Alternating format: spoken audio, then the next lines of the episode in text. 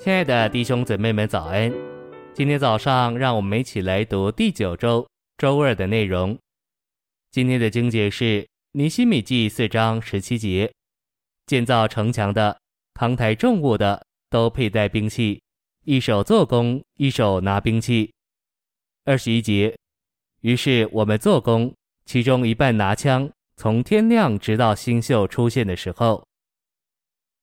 晨星未央，到了七十年被掳期满时，神就再把他的子民带回。神带他们回去，乃是要重建圣殿、圣城。重建圣城时，尼希米四章十五至二十三节给我们一幅清楚的图画：以色列人一半做工，一半征战。没有征战就没有建造，没有征战的灵就无法建造。信息选读：一、摸着建造。定规有仇敌的攻击，有仇敌的破坏，我们需要为着建造有征战的祷告。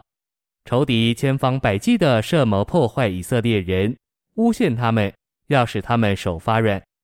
尼希米一碰到这个，立刻就到神面前去祷告。他一祷告，里头就明亮了。他自己和他的弟兄们都是一手做工，一手拿兵器。用今天的话来说，就是一面建造，一面征战。在以弗所这卷讲到召会建造的书信里，也很重地提到属灵征战的事。以弗所四章说到建造，到六章就说到征战。你不能光有建造，你还得有征战，来防备仇敌的攻击。从尼希米记，我们能读出仇敌三面的攻击。第一面，在外面有仇敌的耻笑，仇敌的诡计。仇敌说，这些软弱的犹大人做什么呢？他们所建造的石墙，就是狐狸上去也必踩出洞来。这是耻笑，叫我们轻看自己所该做的工作。第二面，有的时候他们设一个计谋，对尼希米说，请你来，我们相会。尼希米若去，就耽误了工作，中了他们的计谋。第三面，在以色列人中间，也有软弱，也有灰心的话语。我们必须有征战的祷告，我们碰到任何一项的难处，都应当回到主面前去祷告。